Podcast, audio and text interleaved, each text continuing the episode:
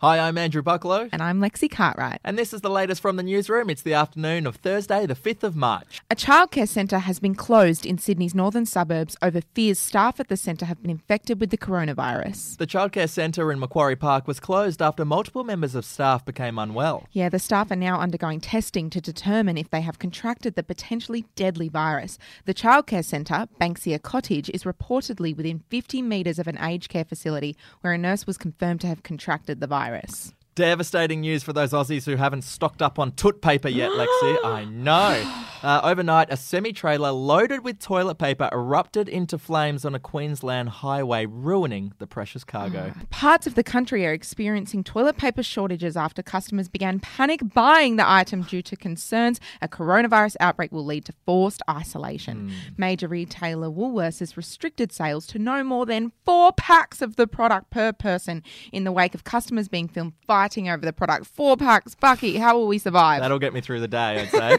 uh, toilet paper producers have allayed fears of shortages, saying they're ramping up production, and authorities have urged the public just to stop stockpiling toilet paper. Overseas, Italian Prime Minister issued a decree yesterday that supporters will be locked out of football matches and all other supporting events until April 3 in a bid to control the outbreak of the virus. Yeah, this is pretty crazy. They're actually going to lock out the fans, but they're still going to play. Uh, Serie A clubs had initially preferred just to call off the matches rather than play them behind closed doors, but league officials said yesterday there was no alternative because they've got to finish the season, basically. We'll be back after this.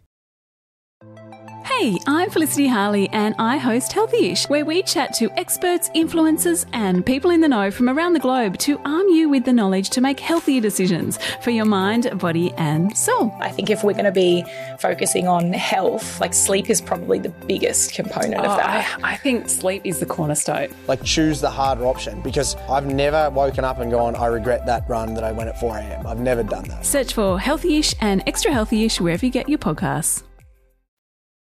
And there was drama in Coffs Harbour yesterday when locals thought someone was vandalising the big banana. What is happening to the world? Allow me to explain, Lexi. Uh, it wasn't what it seemed, okay? Basically, the police received an influx of calls from locals because they spotted someone pouring a brown liquid, get your mind out of the gutter, all over the iconic structure. The police were on the scene in 10 minutes, but quickly discovered it was just a PR stunt for Allens, who have just released chocolate covered bananas. Okay, so well done, Allens. Good little stunt. Got mm. us talking talking about it. Mm. Uh, let's finish off with a bit of entertainment, shall we? Sounds good. Ben Affleck got emotional on a talk show as he recalled a touching gesture from his co star Adam Driver. Basically, Ben Affleck's eight year old son is obsessed with Star Wars, and Adam Driver, of course, plays Kylo Ren. Yeah, so the other day it was Ben Affleck's son's birthday, and uh, Ben Affleck bought his son a whole bunch of presents, but when he got there to the party, the presents hadn't arrived yet, right? Now, mm. Adam Driver saved the day. He actually heard it was Ben Affleck's son's birthday, sent a whole bunch of Star Wars presents for Ben Affleck to give his son. Open all his other presents. And I said, Sam, my presents uh, didn't get here on time. He, he, he said, but I did get a present from somebody who really wanted to make sure you had a gift. He was like, who? And I said, Kylo Ren. he was like, and they took, I mean, it was, I, he opened the presents. I played him the video of Kylo Ren and it was like, you know. What's better than that? It was an incredibly moving and powerful moment. Like, yeah.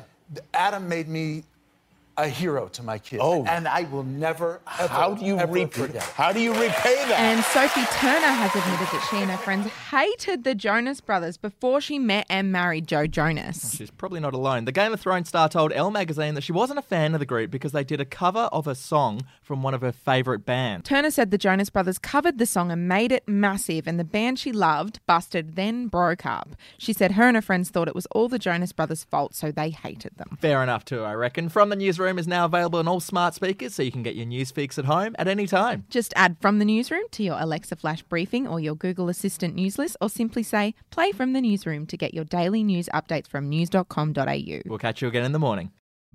The podcast Faith on Trial looks into Hillsong, both in Australia and the US, and takes both the listener and hosts on unexpected twists and turns in the story of Brian Houston and the Singing Preachers. There are two incidents involving Pastor Brian. The Australian journalists uncovered a litany of alleged criminal behavior in the megachurch. Financial gifts were being given to the leaders of the church. Listen to Faith on Trial Hillsong ad free on Crimex Plus Plus on Apple Podcasts today or wherever you get your podcasts.